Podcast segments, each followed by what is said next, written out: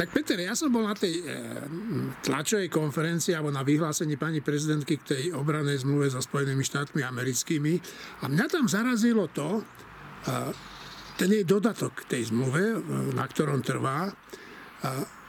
Niektorí ľudia hovoria, že je to fajn, že to tam dala, niektorí, že nie. Napríklad ja si myslím, že je to minimálne úplne zbytočné. No tak aký je tvoj názor na to? No musím k tomu pristúpiť troška zoširoka v tomto prípade, e, ale najmä preto, že sú také situácie, a toto je určite jedna z nich, ktoré sa týkajú životných záujmov štátu. A rozhodovanie o tejto americko-slovenskej dohode, ale aj o našom postoji k Ukrajine a k NATO patrí medzi také kľúčové veci, a my sme v situácii, a nie len my ako Slovenská republika, ale celá Európa, celé NATO a v podstate aj celý ten sovietský okruh, sme v situácii, keď stojíme pred kľúčovou otázkou. A prvé, čo si myslím, a chcem to povedať, je, že mnohí naši politici si to neuvedomujú. Že sa správajú, ako keby sa nič nedialo, ale to, že sa správajú, ako by sa nič nedialo, to znamená z ich strany najmä to, že sa správajú tak, ako sa správajú vždy v podobných situáciách. To znamená, že počítajú so svojimi bodmi, so svojimi percentami, so svojimi voličmi a nezaujímajú vôbec záujmy štátu. Ja by som rozdelil tie postoje do niekoľkých skupín, lebo sú jasné a Prvá vec, ktorú sa aj dá povedať, že prezidentka republiky týmto dosiahla, bolo, že sa ten stôl politicky sa prečistil, že sa vyčistil jednoducho. Hej. Že sa politické strany a politici, ale aj verejnosť a médiá, že sa ukázali. To ukázať sa je um, nie je dôležité vždy v každej situácii taký zbežnej, ale sú také situácie, znova, toto je jedna z nich, keď sa ľudia musia ukázať, politické strany musia ukázať a celá politická elita proste musí ukázať. Tak si rozložme ten VR tých postojov. Uh, jeden z tých kľúčových postojov je postoj um, opozície. A ten postoj opozície možno rozdeliť na niekoľko takých podpostojov. Hej, jeden postoj je... Nemáš na mysli, nemáš na mysli časopis postoj. Nemám v tomto ohľade na mysli časopis postoj. Hoci musím povedať, že časopis postoj v tejto veci, čo je veľmi zvláštne, je taký e, veľmi nejednotný, lebo Dag Daniš zaujíma úplne opačný postoj ako napríklad Martin Hanus. Ale to hovorím len tak e, bokom a mimochodom. E, ale v tomto prípade... Mm, jeden z tých základných a kľúčových postojov je postoj opozície. A nemyslím to len na postoj fašistov e, všetkých možných odtienov, teda aj tých Kotlebových, aj tých nových, ale myslím samozrejme aj na postoj e, Roberta Fica a na postoj Petra Pellegriniho. E, postoj fašistov je naprosto zjavný, zrejmý a je škoda o ňom vôbec ako sa zmieňovať. Ale treba ho spomenúť, lebo to je krajný postoj protinatovský, proruský, to je postoj zeme a veku a, teda postoj, ktorý s dnešnou politickou doktrínou Slovenskej republiky nemá nič spoločné.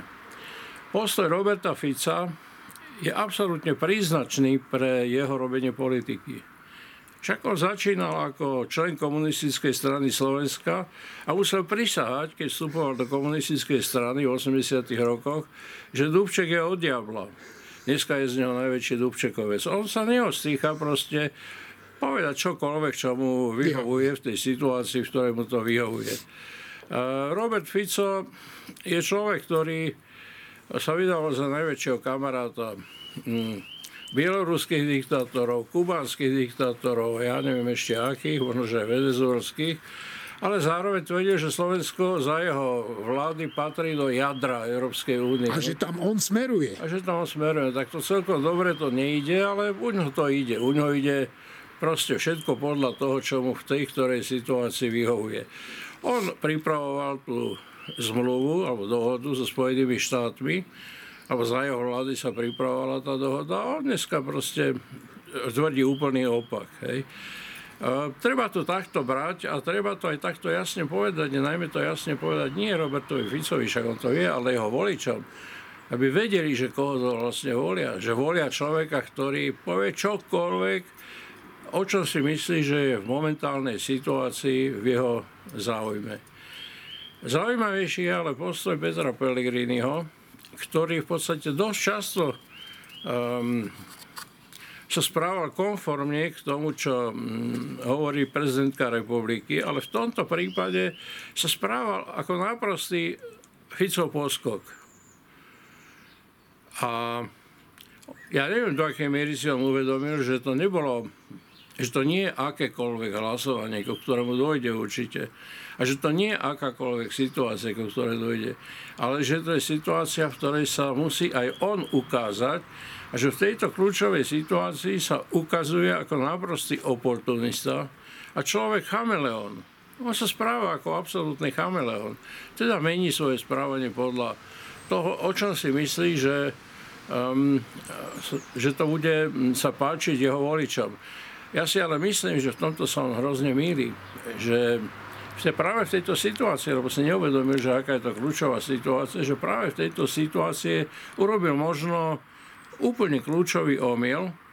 A kľúčový omyl preto, že si neuvedomil, že vlastne aj jedna časť jeho voličov, ja neviem aká, ale určite je aj taká časť jeho voličov, ktorá um, práve preto ho volí, alebo chce ho voliť a práve preto bola rada, že odišiel od Fica, lebo sa chcela od tej ficovskej hroznej politiky sa chceli odpútať. A on ich nie, tej politike ich vlastne takýmto spôsobom neuveriteľne pripútava. To je Peter Pellegrini. A to je dobré, že sa takto musel ako ukázať. A ukázal sa, hej. No ale však podľa mňa sa to definitívne ukáže až pri tom hlasovaní v parlamente. Áno, však preto to hovorím, lebo teraz sa dostanem k tej druhej strane, hej. Tá druhá strana to nie je len vládna koalícia, strany vládnej koalície, ktoré, ako sa v tejto chvíli zdá, v podstate chcú chcú, že to uvidíme pri hlasovaní znova, ale v tejto chvíli nie sú nejaké veľmi silné signály, že by um, v parlamente tú eh, dohodu neodhlasovali. Ja hovorím, uvidí sa pri, uvidí sa pri hlasovaní. Ale reálny fakt je taký, že a to, mne to je veľmi nepríjemné povedať, v podstate jediným koaličným politikom, ktorý sa správa asi tak ako Peter Pellegrini, čo je veľmi zvláštne, je e, Richard Sulík.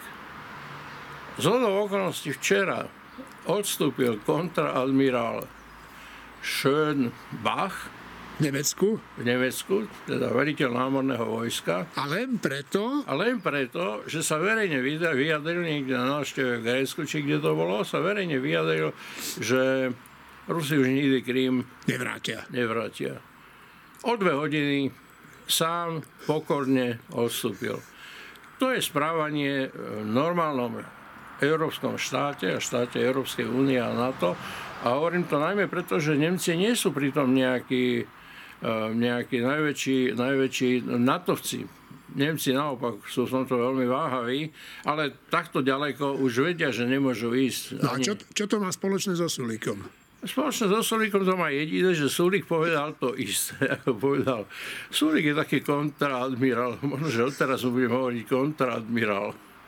Uvidíme. No ale eh, je to, je to veľmi nepríjemné preto, že na jednej strane však on navrhol Ivana Korčoka za stranu SAS e, na funkciu e, ministra zahraničných vecí a vedel, kto to je Ivan Korčok. Hej, a jeho štátny tajomník Ivana Korčoka, Martin Klus je podstate podobného razenia ako Ivan Korčok. A napriek tomu sa postavil, a to je druhá vec, čo má spoločné asi s Pelegrinim, že Richard Sulik sa postavil proti svojmu vlastnému ministrovi a proti svojmu vlastnému aj ministrovi nielen toho, ktorého nominoval, ale aj proti ministrovi obrany, ktorý uh, proste drží jednu čiaru spolu s ministrom zahraničných vecí. No ale on tvrdí, Sulík, že, to boli, že ho dezinter, dezinterpretovali tie médiá. Uh, Richarda Sulíka už tak často podľa jeho slov médiá dezinterpretovali, že Myslím si, že tu iba Richard Sulík dezinterpretuje sám seba. To je bohužiaľ, hovorím, je to bohužiaľ, nie je to prvýkrát a nie je to určite posledný krát. Je to v ňom, keď si hovoril významný český spisovateľ Bohumil Hraba, že je to v ňom jak v koze. No, tak toto je v Richardovi Sulíkovi jak v koze. On za to nemôže, by som povedal, ale hovorím to aj v úvodzovkách, lebo však je, je, to, je to špičkový politik a je to človek politické elity a vládnej elity, no tak mal by vedieť rozlíšiť, že čo je vážna situácia, čo je nevážna situácia, kde sa má akým spôsobom správať, kde sa má akým spôsobom vyjadrovať, no ale nevie to. Tak poďme ďalej. No, a keď ideme ďalej, tak vlastne už sa dostávame k prezidentke republiky. Vlastne médiá začali byť nervózne, keď ona nehovorila nič. Lebo ona sprvu nehovorila nič. A mali taký pocit, že je nečinná. Že vajata. Že vajata, že je nečinná, že vajata. Asi myslíme na obidvaja na Petra Šulca, ktorý možno aj ten pojem vajata použil, lebo rád používa cudzie slova. No, ale e, mne bolo jasné, že ona nevajata a že proste e, nie je to tak, že by proste nerobila nič, ale že hľada nejakú stratégiu. A bol som naozaj zvedavý, že akú stratégiu si proste nájde. No a to sme sa dozvedeli na tej tlačovke, o ktorej ty hovoríš. A teraz ja by som pomaly a vecne rozobral, teda čo nám vlastne na tej tlačovke povedal. Len e, nebuď veľmi pomaly, lebo je mi zima. no tak čo povedala? Poprvé povedal, že ona s tou dohodou súhlasí vecne a že ju podporuje. Tým sa postavila proti celej opozícii, vrátane Petra Pellegriniho strany hlas. A to ona nerobí veľmi často. Tým sa postavila proti generálnemu prokurátorovi Marošovi Žilinkovi, ktorý dal 35 bodov, bodov nejakých pripomienok? pripomienok, na základe ktorých v podstate odsúdil celú tú dohodu ako takú. A nielen to, ale ešte aj podpísal e, dohodu s generálnym prokurátorom Ruskej republiky, že budú spoločne skúmať, ako prenasledovať teroristov. Pričom ale pre nás sú teroristi proste teroristi e, na Blízkom východe a teroristi, ktorí štátni teroristi, a teda aj, aj ruskí štátni teroristi, keď to tak zoberieme. E, ale pre Rusko sú teroristi... Ich opozícia opozícia Navalny, ale nie len to, ale teroristi a prísluhovači e, amerického imperializmu je povedzme aj skupina okolo memoriálu, ktorí skúmajú ruskú pamäť. No tak ak toto je, sú teroristi podľa e, Maroša Žilinku, no tak potom e, povedal by som sa totálne priklonil k ruskej strane. Ale toto povedala prezidentka jasne, aby, aby, aby, aby nedošlo k nejakému omylu. Nemala takú ľahkú pozíciu, pretože už raz sa obratila na ústavný súd vo veci um, referenda, hej, vo veci, uh, no, vo veci referenda o predčasných voľbách. predčasných voľbách Takže tá otázka, ktorá aj zaznela, už predtým sa rozhodla, bola taká, že no tak keď sa raz, e, keď sa raz obratila na ústavný súd, prečo by sa prípadne teraz nemala obratiť na ústavný súd? Však k tomu vyzývajú skoro všetci Áno, z opozície. Ale ona povedala absolútne jasne na tej tlačovke, že ona nepokladá, že, e, že pokladá tú dohodu za správnu a že ju za istých okolnosti podpíše. To okolnosťou je, keď bude podpísaná s tým dodatkom, to si položil ako podmienku. A, ale, ale, ale povedala jasne, že nepokladá v tejto situácii a v tejto veci za potrebné, aby sa obracala na ústavný súd. No ona tam povedala, že dokonca ani nevie, čo by sa toho ústavného súdu áno. mala spýtať. Vlastne, áno, že... ani nie to sa v tejto veci čo no. pýtať ústavného súdu. Prečo? Aký by mal byť dôvod? Hej? Keby sa ona mal vo všetkom, na čo ju vyzuje Robert Fico s Petrom Pelegrinim obracať na ústavný súd. No, môže, môže sa presťahovať do Košic. By bola akurát tak poslíček Roberta Fica a Petra Pelegrin, ktorým nie je. Povedala to jasne, že teda si myslí, že sa nevyžaduje teda žiadny, žiadny jej, jej obrátenie sa na ústavný súd. Povedala v prípade, v tomto prípade je celkom jasne, že, že nepokladá za uh, žiad, nepokladá za... Vôbec možné. ale aj za, za, za potrebné robiť na túto tému nejaké referendum. Ja ani neviem, Aha. či o veci na to, lebo vo veci na to sa pamätám, že keď sa rozhodovalo o to, že či vstúpime do NATO alebo nie, tak sa hovorilo o referende, ale referendum nebolo možné v tejto veci. Neviem, či by bolo, či by bolo e, možné, ale to je vecou ústavných, ústavných právnikov, ústavných, ústavného súdu. Tak to povedal úplne jasne svojim postojom. Ďalej povedal, že hm, ona nie je len prezidentkou tých, ktorí nepotrebujú na, jej roz, na, na rozhodnutie o, o dohode nejaké referendum, E, ani nejaké presvedčenie, lebo sú o tom presvedčení. A povedala jasne, a to ja pokladám za rozumné, že on je prezidentkou aj tých, ktorí váhajú. A to si myslím, že je aj časť tých voličov, ktorí nie sú voličmi koalície, alebo v rámci koalície nie sú voliči, ktorí sú hlboko presvedčení o tom, že takúto dohodu máme podpísať, ale že tým oslovila aj časť opozičných voličov a najmä voličov Petra Pellegriniho. Ja to pokladám za veľmi dôležité a povedala, že nie je len prezidentkou aj týchto váhavých voličov, ale je prezidentkou všetkých občanov Slovenskej republiky a všetci občania Slovenskej republiky majú právo vysloviť svoj názor v tejto veci. A to je veľmi štátnický postoj, lebo to nie je postoj môj alebo e, postoj človeka, ktorý proste nie je v politike, nemá túto zodpovednosť a môže sa rozhodnúť e, bez ohľadu na mm, postoj iných ľudí, to je postoj jej ako štátničky. A urobila to v podstate na rozdiel od tých predchádzajúcich situácií, kde často rokovala, rokovala tak povedal by som neverejne, rokovala neformálne, ja neviem ako, tak prvýkrát si myslím, alebo ak nie prvýkrát, no tak to urobila v tomto, v tomto prípade, lebo to usúdila, že tá situácia je veľmi vážna. No tak urobila to, že pozvala na stretnutie, na raňajky, sa to volalo v tlači. E,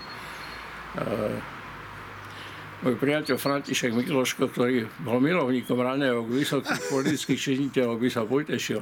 No proste pozval, nechcem to, nechcem to ale, alegretizovať. No. E, pozvala verejne na raňajky predsedu vlády, predsedu parlamentu v prvom kole, dopredu to oznámila, nepovedala po tom stretnutí, o čom tam, sa tam rokovalo, ale bolo jasné, že tam rokovali o tejto, o tejto dohode. A bolo to jasné z toho, že keď ona potom vyslovila svoj názor, no tak predseda vlády a aj predseda parlamentu... O tom už vedeli. Čo nebolo také samozrejme, nielen, že o tom vedeli, ale teda nejako rešpektovali ten jej postoj. Dokonca aj Boris Kolár to povedal verejne, že rešpektuje jej postoj. A potom si pozvala ešte navyše tých, ktorí sú za tú zmluvu alebo za tú dohodu priamo vo vláde zodpovední, teda ministra zahraničných vecí a ministra obrany znova s nimi rokovala a výsledkom toho rokovania bolo to, že podporila vlastne um, tú dohodu medzi Slovenskou republikou a medzi Spojenými štátmi a podporili v plnom rozsahu. V plnom rozsahu, hej. A to pokladám tiež za veľmi dôležité a nepokladám to za niečo, čo by bolo navyše. A teraz prichádzame k tomu bodu, z ktorého si ty vlastne vyšiel, že či malo nejaký význam, Malo? Uh, že teda, uh, ten, že tam bol nejaký dodatok. Ona je právnička. Hej. A mne to pripomenulo uh, zákony, ako sa prijímajú zákony. A zákony majú vždy dôvodovú správu. A každý by mohol povedať, že na čo je tam tá dôvodová správa? Však v tom zákone to všetko je. Ale tá dôvodová správa má veľký význam. Tá dôvodová správa vysvetlí, vysvetlí to slovami, čo je dané v jazyku paragrafov. A to je nesmierne dôležité. Lebo tie paragrafy sú často dosť, uh, sa dajú vykášeri, ako sú dosť gumené, ale keď sa to popíše slovo, tak sa tá, ten priestor pre nejaké, pre nejaké mm, zneisťovanie sa tým, sa tým obmedzuje. Ona robila v podstate v tomto prípade to isté, že podala k tomu k tej dohode podala v podstate nejakú dôvodovú správu. A to je tento dodatok. A v tomto zmysle si myslím, že ten dodatok má svoj reálny význam, že to nie je len nejaký taký symbolický význam, ale veľmi reálny význam, ktorý má zmysel práve, práve pri tých, ktorí si nie sú celkom istí. Hovorím, takých si myslím, že dosť v tomto prípade, ale je dôležitý pre tých, ktorí troška pochybujú a ktorým pomôže mnohé vysvetliť. Čiže áno, odpovedám na to veľmi jednoducho. Myslím si, že v tomto prípade um, to, že žiada ten dodatok, napriek tomu, že má, má aj nejaké nevýhody, však aj to treba povedať, ale napriek tomu si myslím, že ten dodatok je zmysluplný a má význam a má význam nie v tej reči paragrafov, ale v normálnej ľudskej reči vysvetľovania. No, uh, už na tej tlačovej konferencii padla otázka, že, uh, že či to konzultovala s americkou stranou, E, na to Robert Fico niekde vyhlásil, že určite zase bola za to veľvyslankyňou sa radiť. E, však samozrejme e, Čaputová to poprela a myslím si, že neklame. No ale dobre, ale čo sa stane, keď Američania povedia, že nie, že dodatok tam nemôže byť? Čo potom? Tak ten príbeh má nejakú logiku. Hej. Poprvé, ja by som to nechal, ako by som to povedal, nechal by som na nebesa, že čo a s kým konzultovalo. Myslím si, že konzultoval s predsedom vlády predsedom parlamentu, ministrom zahraničných vecí a ministrom e, obrany, tak de facto nepriamo minimálne komunikoval aj s americkou stranou, lebo výsledok je, tej dohody je konzultovaný, však to je Aha. dohoda medzi Spojenými štátmi a medzi Slovenskou republikou. Teda v tej dohode, to, čo je tam napísané v tej dohode, to je aj výsledkom toho, že s tým Američania vyslovili súhlas. Čiže možno vysloviť oprávnenú domnienku, že ak je to tak, tak potom by Američania e, nemali mať nič proti tomu, aby tam ten dodatok bol. Ak by proti tomu niečo mali, tak, to je... tak máme smolu.